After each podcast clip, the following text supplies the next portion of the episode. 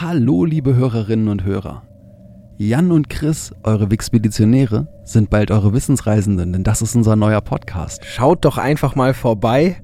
Ihr findet uns in eurer Podcast-App unter Wissensreisende und dann könnt ihr uns auch weiter zuhören und wir sehen uns sicher dort. Und jetzt viel Spaß mit der nächsten Folge Wixpedition. Wenn ihr schon immer wissen wolltet, welcher Regisseur die Einwohner einer Kleinstadt damit verärgerte, dass er sie ohne ihr Wissen als verrückte Hinterwäldler dargestellt hatte? Und welche Auswirkungen die Einführung einer neuen Kriegsschiffklasse haben kann?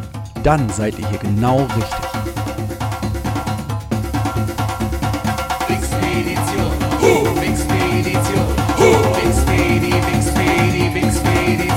ah, Wixpedition,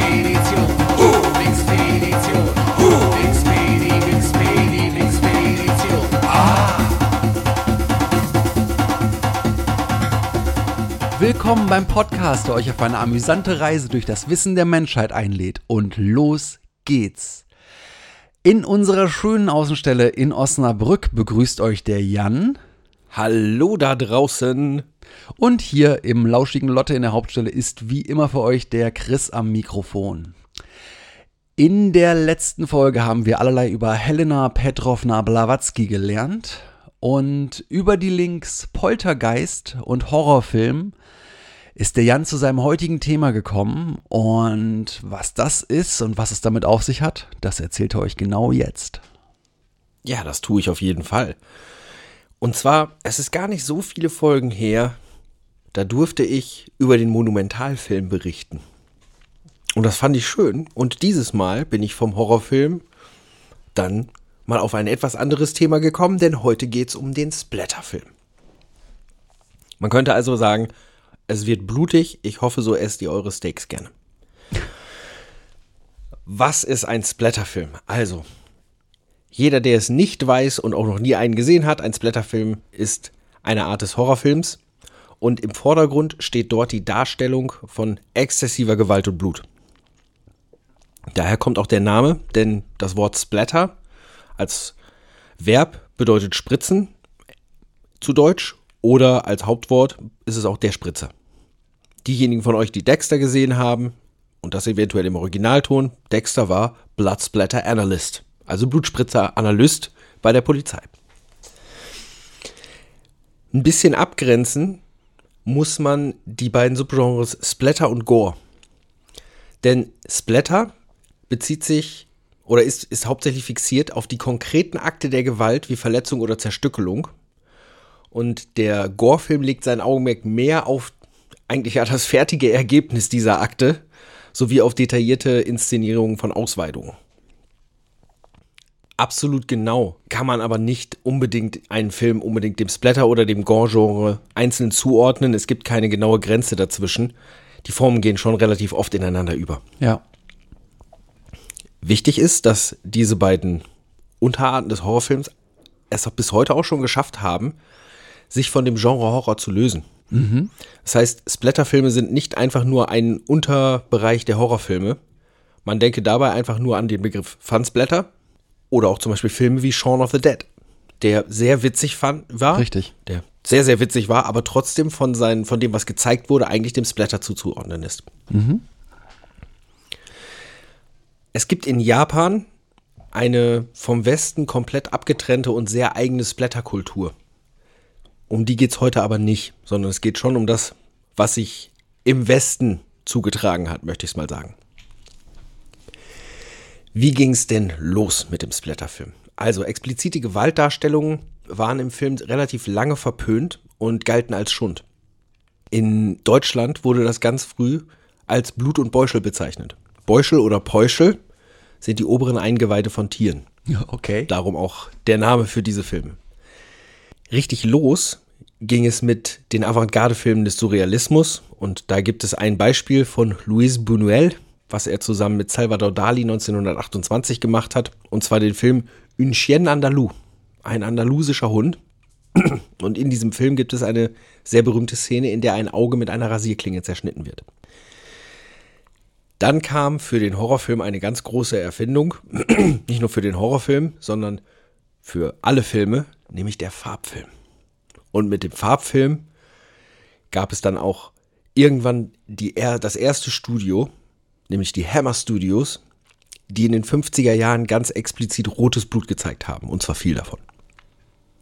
Die haben solche Filme gemacht wie Frankensteins Fluch 1957 oder Dracula 1958. Die zeigten schon abgetrennte Körperteile und auch schmelzende Körper.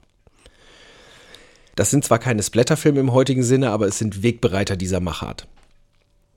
Den Prototyp des modernen Horror- und Splatterfilms brachte dann 1968 George A. Romero auf die Leinwand.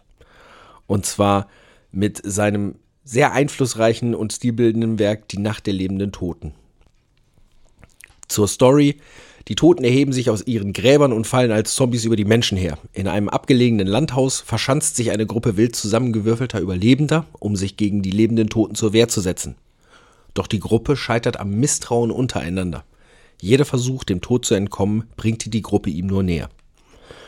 Es ist ein sehr düsterer und apokalyptischer Film, er hat einen sehr deutlichen gesellschaftskritischen Subtext, der zum Ende auch immer mehr in den Vordergrund tritt und wurde 1968 komplett verrissen. Heute gilt der Film als extrem einflussreicher Meilenstein des ganzen Horrorgenres und er ist auch aus der Filmgeschichte eigentlich nicht mehr wegzudenken. Auch in den 60ern kam dann der Mann, der in einer Doku über ihn selber später als der Godfather of Gore bezeichnet werden sollte. Und zwar war das der Herr Herschel Gordon Lewis. Und der war auch der Erste, der einen Film gemacht hat, der als Splatterfilm bezeichnet wurde. Das war sogar For the Night of the Living Dead. Und zwar war das 1963 der Film Blood Feast. Okay. Die Story ist sehr kurz erzählt. Ein Mann steht unter dem Bann einer babylonischen Einheit und muss für ein Festmahl einige Körperteile beschaffen.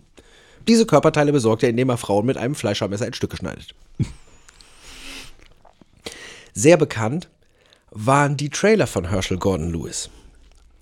Denn er ist schon in den 60er Jahren auf die geniale Marketingidee gekommen, bevor ein Trailer von mir, von einem meiner Filme im Kino gezeigt wird, werden erstmal alle Herzkranke und Schwangeren in dem Kino gebeten, das Kino zu verlassen. Außerdem ist er auf die tolle Idee gekommen, naja, um das Ganze nochmal ein bisschen dramatischer wirken zu lassen, lasse ich einfach alle, keine Ahnung, 30 Sekunden während der Trailer läuft, eine ganz beruhigende Stimme auf das Publikum einreden, die sagt, Remember, it's just a movie. Remember, it's just a movie. Er war auch derjenige, der die Einwohner einer Kleinstadt verärgert hat. Und zwar war das bei den Dreharbeiten zu 2000 Maniacs. Weil die Bewohner der Kleinstadt, in der er gedreht hat, die wussten nicht, dass sie in einem Splatterfilm auftauchen würden und sie würden halt, wussten halt auch nicht, dass sie komplett verrückte, abgedrehte Hinterwäldler spielen würden. Und genau im gleichen Maße unlustig fanden sie dann auch das Ganze, nachdem der Film veröffentlicht ist. Ja. Der Splatterfilm sollte noch relativ lange ein Schattendasein führen und Herschel Gordon Lewis war gar nicht so lange dabei, Splatterfilme zu machen, sondern er zog sich 1972 aus dem Geschäft zurück und interessanterweise ging er dann in die Werbebranche und hat auch mehrere Bücher zur Wirkung von Werbung geschrieben, die heute in diversen Sprachen übersetzt verfügbar sind und sogar als Standardwerke gelten. Auf den Regiestuhl zurückgekehrt ist er erst 2002 für einen Film namens All You Can Eat. Da kann man sich auch schon relativ Ja, gut vorstellen, worum es in Ja, diesem Film ging. so. Gehen wir mal die Jahrzehnte durch, die dann folgten und die Entwicklungen im Splatterfilm, die sich ergeben haben. Die 70er brachten das Genre des Terrorfilms mit sich. Der Terrorfilm oder ausgezeichnet wird der Terrorfilm dadurch, dass ähm, eben keine natürlichen Wesen drin vorkommen, sondern es um den Terror von nebenan geht. Also der, den massenmordenden Nachbar zum Beispiel. Beispiele dafür sind The Texas Chainsaw Massacre von 1974 oder auch The Last House on the Left von 1972. Ja. Diejenigen, die sich nicht dem Terrorfilm hingegeben haben in den 70ern, das waren die Hammer Studios, die wir eben schon erwähnt haben. Die haben nämlich weiter Filme über Dracula und Frankenstein aber gemacht, aber deren Gewaltdarstellungen sind mit der Zeit auch immer expliziter geworden. Ich habe ein, ich fand ein Statement gefunden, das fand ich relativ schön und beschreibt auch ziemlich gut, warum die, die Splatter-Filme in der Form dann entstanden sind, wie sie entstanden sind.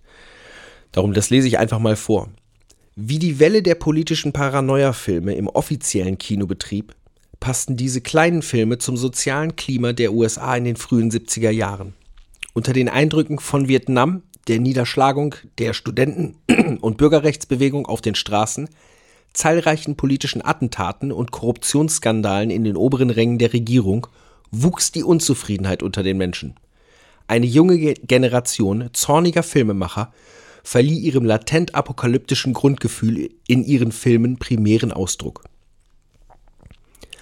Also die Zeit der 70er in den USA waren für viele Filmemacher, glaube ich, eine, eine sehr düstere, vom, vom Grundempfinden eine sehr, sehr düstere Zeit. Ja, das ist richtig. In Italien hingegen ist in den 70ern das ähm, Splatter-Genre oder sind die Splatter-Filme einen eigenen Weg gegangen. Da ging es primär ins Zombie-Genre. Mit zum Beispiel ein Zombie hing am Glockenseil. Ja, da gibt es ja sehr, sehr schöne Titel. Insbesondere alte Splatter-Filme haben teilweise Titel, bei denen man nur den Titel liest und schon auf dem Boden liegt vor Lachen. Oder in Italien sind auch sehr, sehr viele Mondo- bzw. Kannibalenfilme gedreht worden. Mondo-Filme sind Filme, bei denen man oder bei denen so getan wird, als würde man die Riten und Bräuche von irgendeinem indogenen Volk darstellen. 1978 kam auch von Romero der zweite Teil seiner Zombie-Reihe raus, nämlich Dawn of the Dead, der auch ein extremer Erfolg war. Ich glaube, zu Deutsch ist er schön übersetzt worden mit Zombies im Kaufhaus. Richtig. Obwohl, ja, okay, ich meine, sie verschanzen sich in einem Kaufhaus, aber als Filmtitel, ah, äh, da ja, gut, wäre aber noch das mehr war möglich genau gewesen. die Zeit, wo diese deutschen Filmtitel halt immer wirklich zum auf den Boden schmeißen waren. In den 80ern gibt es auch einen Film, der eine zentrale Rolle in dem Jahrzehnt im US-Blätterfilm einnimmt. Und zwar ist das Sam Raimis The Evil Dead von 1982. Nach den ersten, nach den, nicht, nicht nach den ersten, nach den ernsten, sehr ernsten Splatterfilmen der 70er gab es hier so die ersten Anzeichen Richtung Fun-Splatter. Es bleibt aber düster genug, um alles andere als eine Komödie zu sein. The Evil Dead gilt wiederum als Meisterwerk des Genres, vor allen Dingen auch durch die experimentelle Kameraführung. In Deutschland ist der Film darum so berühmt, weil es eine unglaublich lange Zensurdebatte gab. Ähm, The Evil Dead war lange der gesuchteste Splatterfilm in Deutschland. Seit einem Gerichtsurteil in den frühen 90er Jahren kann man ihn in Deutschland wieder in um etwa 40 Sekunden geschnittener Fassung bekommen. Seit Februar 2017 ist die Beschlagnahmung des Films aufgehoben. Das heißt, du kannst einfach die ungeschnittene Version bekommen. Interessanterweise kriegst du heute diese ungeschnittene Version mit einem FSK 16 Siegel. Ja, die Zeiten, Zeiten ändern, ändern, sich. sich halt. Ganz genau. Regisseure, ähm, insbesondere in Italien, wie Lucio oder Lucio Fulci oder Fulci, Fulci, ähm, reizten die Grenzen des Darstellbaren und auch teilweise die Grenzen des Geschmacks in ziemlich anspruchslosen Billigproduktionen aus. Und das führte auch in Deutschland nicht selten zu Indizierungen und Beschlagnahmungen. Mitte der 80er Jahre schlug die Blutrünstigkeit und die Brutalität in den Filmen ins Parodistische um. Das heißt, man kehrte ab, es kehrte sich ab von der düsteren Schwere der Zombie-Filme und dadurch sind Filme wie Reanimator 1985 oder auch Nightmare on Elm Street entstanden. Diese Filme haben dafür gesorgt, dass der Splatterfilm für, ich nenne mal das Main, das Mainstream-Publikum überhaupt wieder erträglicher wurden. Der nächste Meilenstein folgte 1987 für das Subgenre Splatter. Nämlich im 19, 1987 wurde in Neuseeland an nur einem Wochenende mit ein paar Freunden zusammen Für von einem Budget. damals extrem ohne Budget, wahrscheinlich gab es halt eine Palette Bier oder sowas, von einem damals, ja, ich glaube, damals war er noch nicht mal Regisseur, von einem damals sehr, sehr jungen Mann einen Film gedreht. Ähm, der Name des Mannes war Peter Jackson, den man später vielleicht vom Herrn der Ringe her kennen könnte. Und der Name des Films war Bad Taste. Und mit Bad Taste etablierte Peter Jackson vollends den Begriff des Fun-Splatters oder auch den Begriff des Splatstick. Also Splatter und Slapstick in Verbindung. Und in den 80ern kam Day of the Dead. Das war George Romeros dritter Teil seiner Zombie-Reihe. Der war allerdings weniger erfolgreich als die ersten beiden. Und ebenfalls 1985, jetzt gehen wir trotzdem einmal nach Asien, erschien Guinea Pig, The Devil's Experiment von Hideshi Hino, der auch heute immer noch als einer der brutalsten und kranksten Splatterfilme aller Zeiten bezeichnet wird. Den absoluten Höhepunkt erreichte der Fun-Splatter in den 90ern. Und zwar im Jahr 1992 mit Peter Jacksons Braindead. Dieser Film trägt bis heute das Zertifikat blutigster Film aller Zeiten im Sinne von verwendetes Blut. Das ist auch einfach jeder, der ihn noch nicht gesehen hat. Das ist wirklich unfassbar, was die dort einfach nur an roter Flüssigkeit versprühen. Ähm, allerdings, der Film regt eigentlich durch die ganzen Gags, die da drin vorkommen, meiner Meinung nach mehr zum Lachen an als zum sich ekeln. Also man wird, man, es ist wirklich eine, ein, eine unheimliche Parodie von einem ernsten Splatterfilm, wie es das Genre eigentlich mal war. Trotzdem, weil die explizite Gewaltdarstellung in dem Film da ist ähm, und auch eben aufgrund des Rekords, nenne ich es mal, des blutigsten Films aller Zeiten oder dieses Prädikats, war der Film in Deutschland trotzdem Gegenstand zahlreicher zensierender Beschlüsse. Auf internationalem Parkett war der Film aber extrem erfolgreich und sicherte Peter Jackson genug Renommee, um später ernstere Filme machen zu können, wie zum Beispiel Heavenly Creatures. Und diese Filme wie Heavenly Creatures waren mit Sicherheit der Grundstein, den er gelegt hat, dafür, um später einen Film oder eine Filmtrilogie wie der Herr der Ringe machen können. Splatter als ästhetische Strategie erreichte auch in den 90ern das richtige Mainstream-Kino. Und zwar abseits von ganz normalen Horrorfilmen. Dann nehmen wir mal den Film From Dust Till Dawn 1996. Oder auch Starship Troopers. Beide, wenn man sich kurz vorstellt, was so in dem Film passiert, und nachdem wir vorhin die Definition gehört haben, ja, beide kann man schon diesem Genre zuordnen. In jüngster Zeit gewinnt das Blättergenre hauptsächlich wieder an Bedeutung durch Remakes alter Filme. Und zwar wurde 2004 Dawn of the Dead erneut gemacht. Es gab im Jahr 2003 Michael Bay's Ch Texas Chainsaw Massacre und in 2006 wurde ein Remake von The Hills Have Eyes gemacht. Mhm. Sonstige aktuellere Filme, die in dieses Genre fallen, zum Beispiel Rob, äh, Rob Zombies Haus der Tausend Leichen von 2003, Wrong Turn ebenfalls von 2003, Saw und seine ganzen Fortsetzungen, ich weiß gar nicht, wie viele Teile es inzwischen sind, ab 2004 und Hostel sowie die ganzen Fortsetzungen ab 2007. Wenn man mal aber von diesen großen, von diesen wenigen großen A-Produktionen absieht, fristet der Splatterfilm weiterhin sein Nischendasein. Gut, ich würde auch fast behaupten, dass das eigentlich immer so bleiben würde. Ich glaube, das geht das nie ganz weg, aber so es bleiben. wird auch nie irgendwie populärer werden. Das ist einfach wirklich ein schräges Genre, dass du ja, dir auch nicht, sehr. nicht immer nur ansiehst. Also jeder, der Splatterfilme mag, guckt wahrscheinlich nicht nur Splatterfilme. Wahrscheinlich nicht.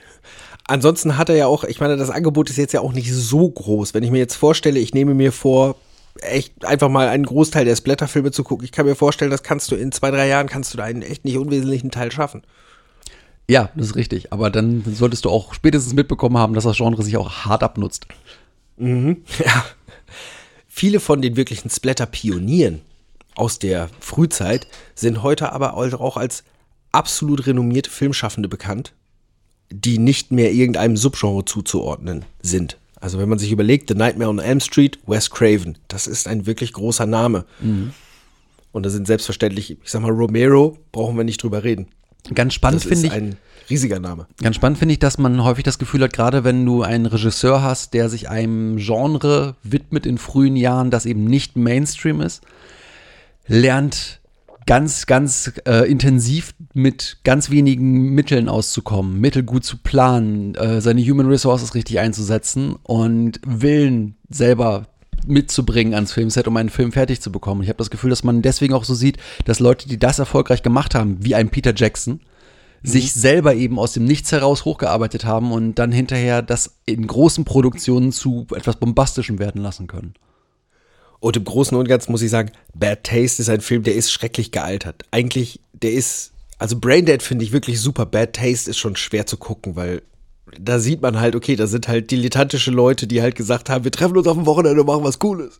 Richtig, aber trotzdem die, die, wieder dieses Ding von die Eier zu haben, wir machen das jetzt, wir machen einen Film. In einer Zeit, wo einen Film zu machen bedeutet hat, erstmal irgendwo eine 16mm Kamera aufzutreiben und Kohle zusammenzusammeln von allen, um Filmmaterial zu kaufen.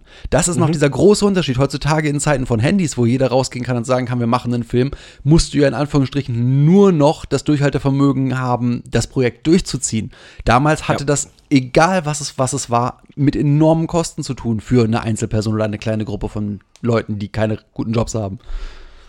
So hat sich über die letzten Jahrzehnte das Splatter-Genre formiert und weiterentwickelt. Schauen Ja. wir mal, was kommt. Hoffentlich wird's nichts Schlimmes. Und dann am liebsten bitte doch, am ehesten dann sowas wie Shaun of the Dead.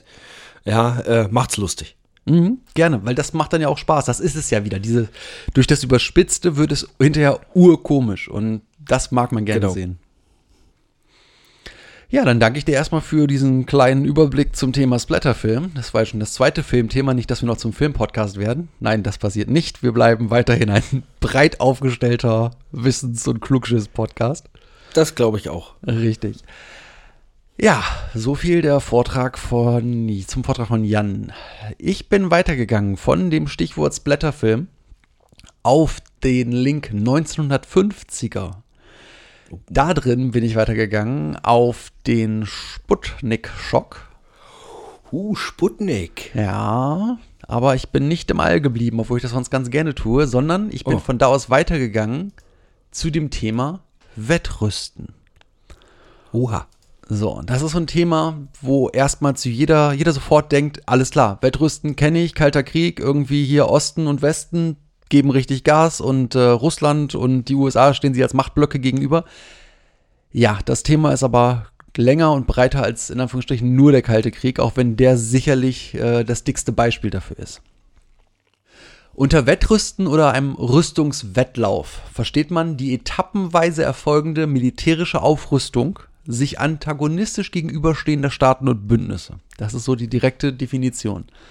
Ja, das heißt, wir haben hier drin schon die Tatsache, es geht um einen Wettlauf und es geht um Etappen. Es geht einfach darum, es eskaliert immer mehr, einer, einer macht was, der andere muss nachziehen und immer so weiter. Und dadurch bilden sich leider so endlose Ketten, wodurch wir so etwas wie im Kalten Krieg dann hinterher bekommen. Bekannte Rüstungswettläufe fanden neben den Machtblöcken des Kalten Kriegs auch schon zwischen dem Deutschen Reich und der Triple Entente vor dem Ersten Weltkrieg statt. Zwischen dem Deutschen Reich und wem? Der Triple Entente, das ist ein, ein Zusammenschluss äh, von Großbritannien, Frankreich und auch einem dritten Staat. Das war ein, ein Staatenbündnis gewesen, das damals als Machtblock dem Deutschen Reich gegenüberstand. Jedenfalls ähm, ist das Mittel gegen ein Wettrüsten die Rüstungskontrolle. Das wird dann immer wieder gemacht, um ein Wettrüsten zu rüsten zu verhindern oder einzudämmen. Das ist eine Geschichte, die gerade im Kalten Krieg irgendwann gemacht werden musste, weil beide Machtblöcke irgendwann nicht mehr freie Ressourcen hatten, um das überhaupt weiterzutreiben und sich beide richtig hingehend äh, ruiniert haben. Also der russische Block dabei noch stärker als der amerikanische, weil die gut verstanden haben, damit ihre Wirtschaft zu befeuern, damit sie im Militär halt immer weiter vergrößert haben. Aber gerade äh, die UdSSR war irgendwann mal wirklich pleite und, und ist ganz doll kaputt gegangen daran. Jedenfalls zu diesen Rüstungskontrollverträgen, da kennt man solche Vertragswerke wie zum Beispiel äh, Start oder Sword, die eben auch aus, der Zeiten, aus Zeiten des Kalten Krieges kommen. Ich werde. Russland? Ja, Russland ist übrigens das dritte Land. Russland Ich ist habe gerade das Land. nachgeschaut, es ist ähm, Vereintes Königreich, ähm, Frankreich und Russland. Ja, super. Wir werden uns jetzt mal ein Beispiel eines Wettrüstens angucken und ich habe nicht den Kalten Krieg genommen, weil ich denke, das ist das, was die meisten Leute kennen und da kann man sicherlich auch eine komplette Serie an Podcasts draus machen, deswegen lassen wir das mal. Ist aber vielleicht etwas, wo wir hin und wieder auch mal auf, auf äh, Aspekte zurückkommen werden, weil spannend ist das Thema auf jeden Fall. Wir schauen uns das Wettrüsten an am Beispiel des deutsch-britischen Flottenwettrüstens. Die Flottengesetze des Admiral von Tirpitz im Deutschen Reich unter Kaiser Wilhelm II. führten zu einem Wettrüsten mit Großbritannien und letztendlich gilt das auch als, als eine der Ursachen, die zum Ersten Weltkrieg geführt haben. Die Ausgangssituation dafür ist folgende. Und zwar gab es äh, vor dem Ersten Weltkrieg in der britischen Marine eine Doktrin, die nannte sich der Two-Power-Standard. Diese Doktrin forderte, dass zu jeder Zeit die britische Royal Navy mindestens so stark sein muss wie die beiden zweitgrößten Flotten zusammen. Ja, damit wollte Großbritannien sicherstellen, immer die Seemacht zu behalten. Der Start der Problematik war dann 1900, als das zweite Flottengesetz von Tirpitz kam, das eine deutliche Vergrößerung der deutschen Flotte vorsah. Als 1905 dann die britische Marine mit der HMS Dreadnought ein neues Typschiff für eine neue Generation von Großkampfschiffen baute und in Dienst stellte, machte sie damit auf einen Schlag alle kleineren Kriegsschiffe obsolet. Das Ding war so viel größer, so viel mächtiger, dass ein kleines Kriegsschiff gegen dieses Schiff keine Chance hatte. Alleine die, die Kanonenreichweite dieses Schiffes war so groß, dass kleine Schiffe einfach immer auf dem Grund des Bodens waren, bevor sie in Schussreichweite kamen bei der Dreadnought. So, das war an sich ja ein Ding von gut, wir starten jetzt, äh, wir haben jetzt diese, diese Superschiffe, uns kann keiner mehr was anhaben. Das Problem ist aber, dass damit de facto alle Marinen wieder bei Null angefangen hatten. Denn plötzlich hatte zwar einer dieses Großkampfschiff, die anderen hatten noch null, aber jeder brauchte auch nur ein Großkampfschiff, um auf dieselbe Stärke zu kommen. Ja, so und ähm, Deutschland sah jetzt halt im Rennen um die stärkste Marine plötzlich eine Chance für sich. Und gemäß dem Flottengesetz baute Deutschland nun pro Jahr zwei bis vier Großkriegsschiffe. In Großbritannien wiederum beschränkte das Parlament den Bau auf maximal zwei Schiffe im Jahr, und zwar aus Kostengründen. Denn wir können uns vorstellen, so ein, so ein Ding, was halt schon Größenausmaße hat, die man mit so einem modernen Flugzeugträger ver vergleichen kann, die sind unglaublich teuer. Gar keine Frage. So, und die Marineplaner haben daraufhin dann auch ähm, der Regierung gesagt, das ist, das ist deutlich zu wenig, wir müssen irgendwas machen. Die haben aber erstmal gesagt, nein, dafür haben wir kein Geld. Und daraufhin wurde 1909 eine Kampagne gestartet von der Navy, die ähm, als die sogenannte Flottenpanik in die Geschichte einging oder auf Englisch Navy Scare. So, und diese Flottenpanik war oder, oder drückte den Wunsch aus, letztendlich acht Schiffe pro Jahr bauen zu können und arbeitete damit, dass man das dem Volk äh, klargemacht wurde, wenn wir jetzt nicht sofort acht Schiffe bauen, werden die Deutschen uns überrollen können. Und ähm, letztendlich wurde daraufhin dann auch der Sache stattgegeben und 1909 wurde dann ein neues britisches Rüstungsprogramm aufgelegt und damit war dieses Wettrüsten faktisch entschieden. Deutschland konnte nämlich angesichts von jetzt acht Neubauten nicht mehr das angestrebte Kräfteverhältnis von zwei Dritteln der Briten erreichen und auch die britische Vormachtstellung war dadurch niemals ernsthaft gefährdet. Das heißt einfach nur, die Deutschen wollten zwei Drittel der britischen Flotte, die Briten wollten rechnerisch so viel haben, dass es der Stärke der zwei nächstgrößeren Genau. Flotten entsprach. Und diese Zahlen untereinander haben sich so sehr, haben sich einfach immer weiter hoch, hochgeschaukelt. Ja, im Grunde hast du einfach das Ding, die Deutschen haben gesagt, wir bauen maximal vier im Jahr. Die Briten haben letztendlich dann durchgesetzt, dass sie acht im Jahr bauen können. Und dementsprechend war das Ding entschieden. Das ist also wirklich auch ein Wettrüsten, das nicht irgendwie dann durch Verträge oder durch den, durch den Krieg direkt beendet worden ist, sondern was einfach der Punkt war, dass Deutschland in dem Moment festgestellt hat, wir können uns das wirtschaftlich nicht leisten. Ja, so, das ist etwas, das potenziell auch in dem großen Wettrüsten des Kalten Krieges eine Lösung hätte sein können, dass die USA irgendwann mal an dem Punkt sind, dass sie wirtschaftlich den Gegner fertig gemacht haben. Das Problem ist nur, dass es damals eine so verfahrene Situation war und dass damals einfach auch schon eine Menge von Waffen, die, die, die den Globus zerstören kann im Endeffekt, einfach die Welt entvölkern kann. Ich weiß nicht, wie viel sie zum Schluss hatten. Zwölfmal, zwanzigmal. Es war jedenfalls, sie hatten mehr als genug Waffen, um einfach alles zu beenden. Deswegen war es den USA einfach zu gefährlich zu sagen, wir, wir kommen jetzt dahin, dass wir wirtschaftlich gewonnen haben, weil die Russen immer noch in der Lage gewesen wären, durch einen Knopfdruck im Endeffekt, die Amerikaner auszulöschen. So. Es gibt aber auch heutzutage auch noch Wettrüsten. Wir haben jetzt gerade so ein historisches Beispiel gehabt, aber auch heutzutage ist Wettrüsten durchaus noch auf der Welt vorhanden. Und da nehme ich mal zwei Beispiele raus. Und zwar einmal, Ich habe, darf ich raten, kommt jetzt gegebenenfalls irgendwo Nordkorea mit vor? Korea kommt mit vor, Nordkorea kommt mit vor, aber gleich nur an, an, tatsächlich am Rande. Denn auch das ist nur ein, Neben, ein Nebenschauplatz eines größeren Wettrüstens. Das eine Wettrüsten, was hier ganz konkret in Europa passiert, ist das Wettrüsten zwischen Griechenland und der Türkei. Das ist ein Wettrüsten, das seit Jahrzehnten läuft und es ist so kritisch für diese beiden Länder, dass sogar in der griechischen Finanzkrise bis Ende 2011 weder die Armee verkleinert wurde, noch in irgendeiner Form an Rüstungsausgaben gespart wurde oder, ab, oder gar abgerüstet wurde. Ehrlich? Ja, die beiden Länder sind so verfeindet untereinander, dass sie wirklich mit einem, mit einem Wettrüsten, wo sie gegeneinander einfach ihre Waffen ausstellen und sagen, sobald der eine weniger hat, überrennen wir den anderen, agieren bis heute. Ja, so, und das viel größere Wettrüsten, da hast du gerade schon mal so den, den, das erste Stückchen angeschnitten, ist nämlich das Wettrüsten im Pazifik, das aktuell läuft. Das Ganze basiert darauf, dass China mit mehreren Nachbarn im Streit über Territorialansprüche und vor allen Dingen Rohstoffvorkommen in Seegebieten liegt. Auch das traditionell und schon super lange. China hat seine Rüstungsabgaben massiv erhöht und zwar speziell in den Jahren 2009 und 2010. Die Finanz- und Wirtschaftskrise der Jahre 2008 und 2009 hat den Machtanspruch der Vereinigten Staaten erschüttert in dem Gebiet. China dagegen ist aus dieser Krise gestärkt hervorgegangen. Bei einem Treffen der Außenminister des Asian Regional Forum im Juli 2010 in Hanoi bot Hillary Clinton im Territorialstreit amerikanische Vermittlung an. Beim chinesischen Außenminister führte dies zu einem soforten und nicht verborgenen Wutausdruck.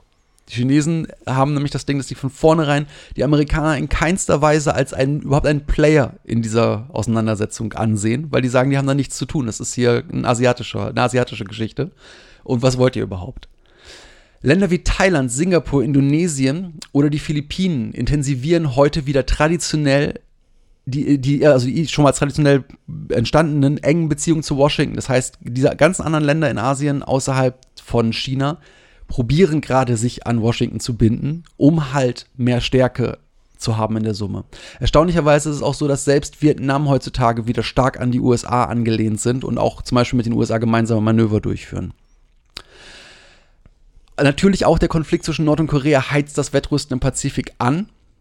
Wobei es dort aber so aussieht, dass äh, Südkorea sich da in keinster Weise in irgendeiner Form in ein Wettrüsten äh, verstricken lässt, weil sie auch schlicht und ergreifend auf eine gewisse Menge an Militär an der demilitarisierten Zone stehen haben und das auch einfach ausreicht, weil die einfach sagen, nein, ab einem gewissen Punkt können sie hier nicht rüber oder ab einem gewissen Punkt, wenn sie anfangen, können wir es auch in dem Moment nicht verhindern. Das ist ja auch noch eine andere Geschichte. Schmeißt ihr eine Atomrakete ins Land, ist das halt so passiert. Dann wird aber auch eine globale ähm, Reaktion darauf folgen. Ja, wenn, wenn Nordkorea eine Atombombe nach Südkorea schmeißt, ist nicht lange danach Nordkorea nicht mehr da. Genau. Richtig, das ist ja auch wieder das Ding, dass wir auch dort dieses Ding haben. Ja klar, äh, Säbelrasseln ist eine Sache und eine Gefahr ist es auch in jedem Falle. Aber die Tatsache, dass sie wissen, dass sie keine Chance haben, gegen eine oder mehrere moderne, moderne Armeen auf Dauer durchzukommen. Gerade als der eine isolierte Staat in dem ganzen Konflikt dort unten oder im ganzen Konstrukt dort unten, ist auch vollkommen klar. Im Zwei Zeitraum 2008 bis 2012 gingen 74 Prozent von Chinas Waffenlieferungen an Länder in Asien und Ozeanien. 55 Prozent von Chinas Waffenexporten Warum habe ich hier 55? Die Zahl kann nicht stimmen.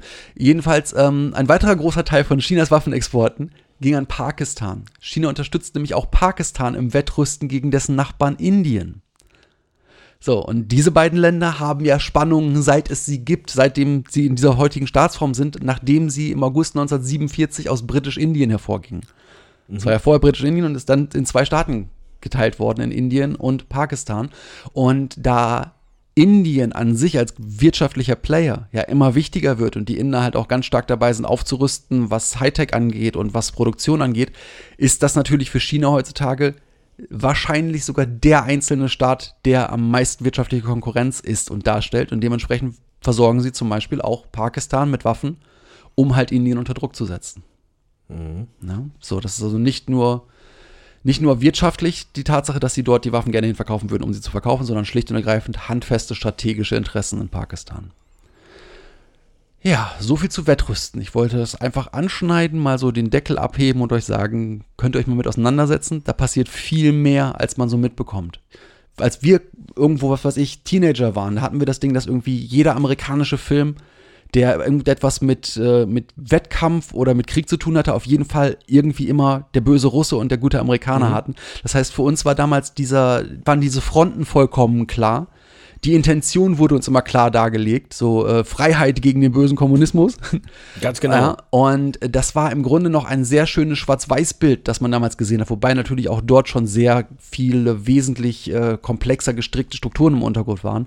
Aber heutzutage gerade dieser ganze Asienraum ist etwas, das wir gar nicht in der Form mitbekommen und vor allen Dingen die großen Hintergründe gar nicht wirklich wahrnehmen können. Von daher lohnt es sich immer, sich ein wenig zu bilden. Und neugierig zu bleiben. Richtig, richtig, ganz genau. Das darf man auch gerne außerhalb dieses Podcasts tun und sich weiter informieren. Gut, wo wir bei dem Thema dieser Podcast angekommen wären. Dieser Podcast. Dankeschön erstmal für deinen freundlichen, interessanten Vortrag zum Thema Wettrüsten. Richtig. Danke, das äh, habe ich sehr gerne getan. Aber jetzt muss ich sagen, Leute da draußen, wir müssen reden. Das, was wir gerade hatten, war das 46. Thema, das wir in der Wix-Petition besprochen haben. Und wenn wir beim 50. Thema ankommen, werden wir in die Halbzeitpause gehen. Dann haben wir die Mitte dieser Season erreicht, die aus 100 Themen bestehen wird. Und da das jetzt nur noch wenige Folgen entfernt ist, können wir euch jetzt schon verraten, es wird zwischen dem 50. und dem 51. Thema nicht nur eine kleine Pause, sondern auch eine Metafolge geben. Das heißt eine Folge, dessen Thema die Wixpedition ist. Quasi die Wixpedition zur Wixpedition, eine Reise ins Wir. Und dort dürft ihr natürlich gerne dran teilhaben. Das heißt, ihr könnt jetzt schon anfangen, uns Fragen zu schicken. Das könnt ihr machen bei uns über das Kontaktformular auf der Webseite. Ihr könnt gerne Facebook und Co. benutzen, also in allen sozialen Medien, überall, wo ihr uns Nachrichten schicken könnt. Schreibt uns eure Fragen, eure Anmerkungen. Wir verarbeiten das dann alles in der großen Meta-Folge. Und natürlich könnt ihr das auch weiterhin bei Apple Podcast tun. Wenn ihr dort Kommentare ähm, hinterlasst, werden wir sie auch in der Meta-Folge gerne vorlesen. Und wir freuen uns drauf, von euch eine Menge zu lesen. Wir freuen uns drauf, für euch und mit euch besser zu werden. Und noch habt ihr ein, zwei Folgen, aber dann ist es soweit, dann kommt die Pause und dann kommt die Meta-Folge. Und für heute kann ich mich schon mal hier aus dem Hauptstudio im lauschigen Lotte verabschieden und nochmal an meinen Kollegen Jan abgeben. Ja, ich sage dann einfach nur, habt Spaß bei allem, was ihr tut, kommt gut zur Arbeit, von der Arbeit weg, habt einen schönen Morgen, Mittag, Abendtag, was auch immer. Bleibt neugierig und wir hören uns beim nächsten Mal wieder. Macht's gut. Tschüss.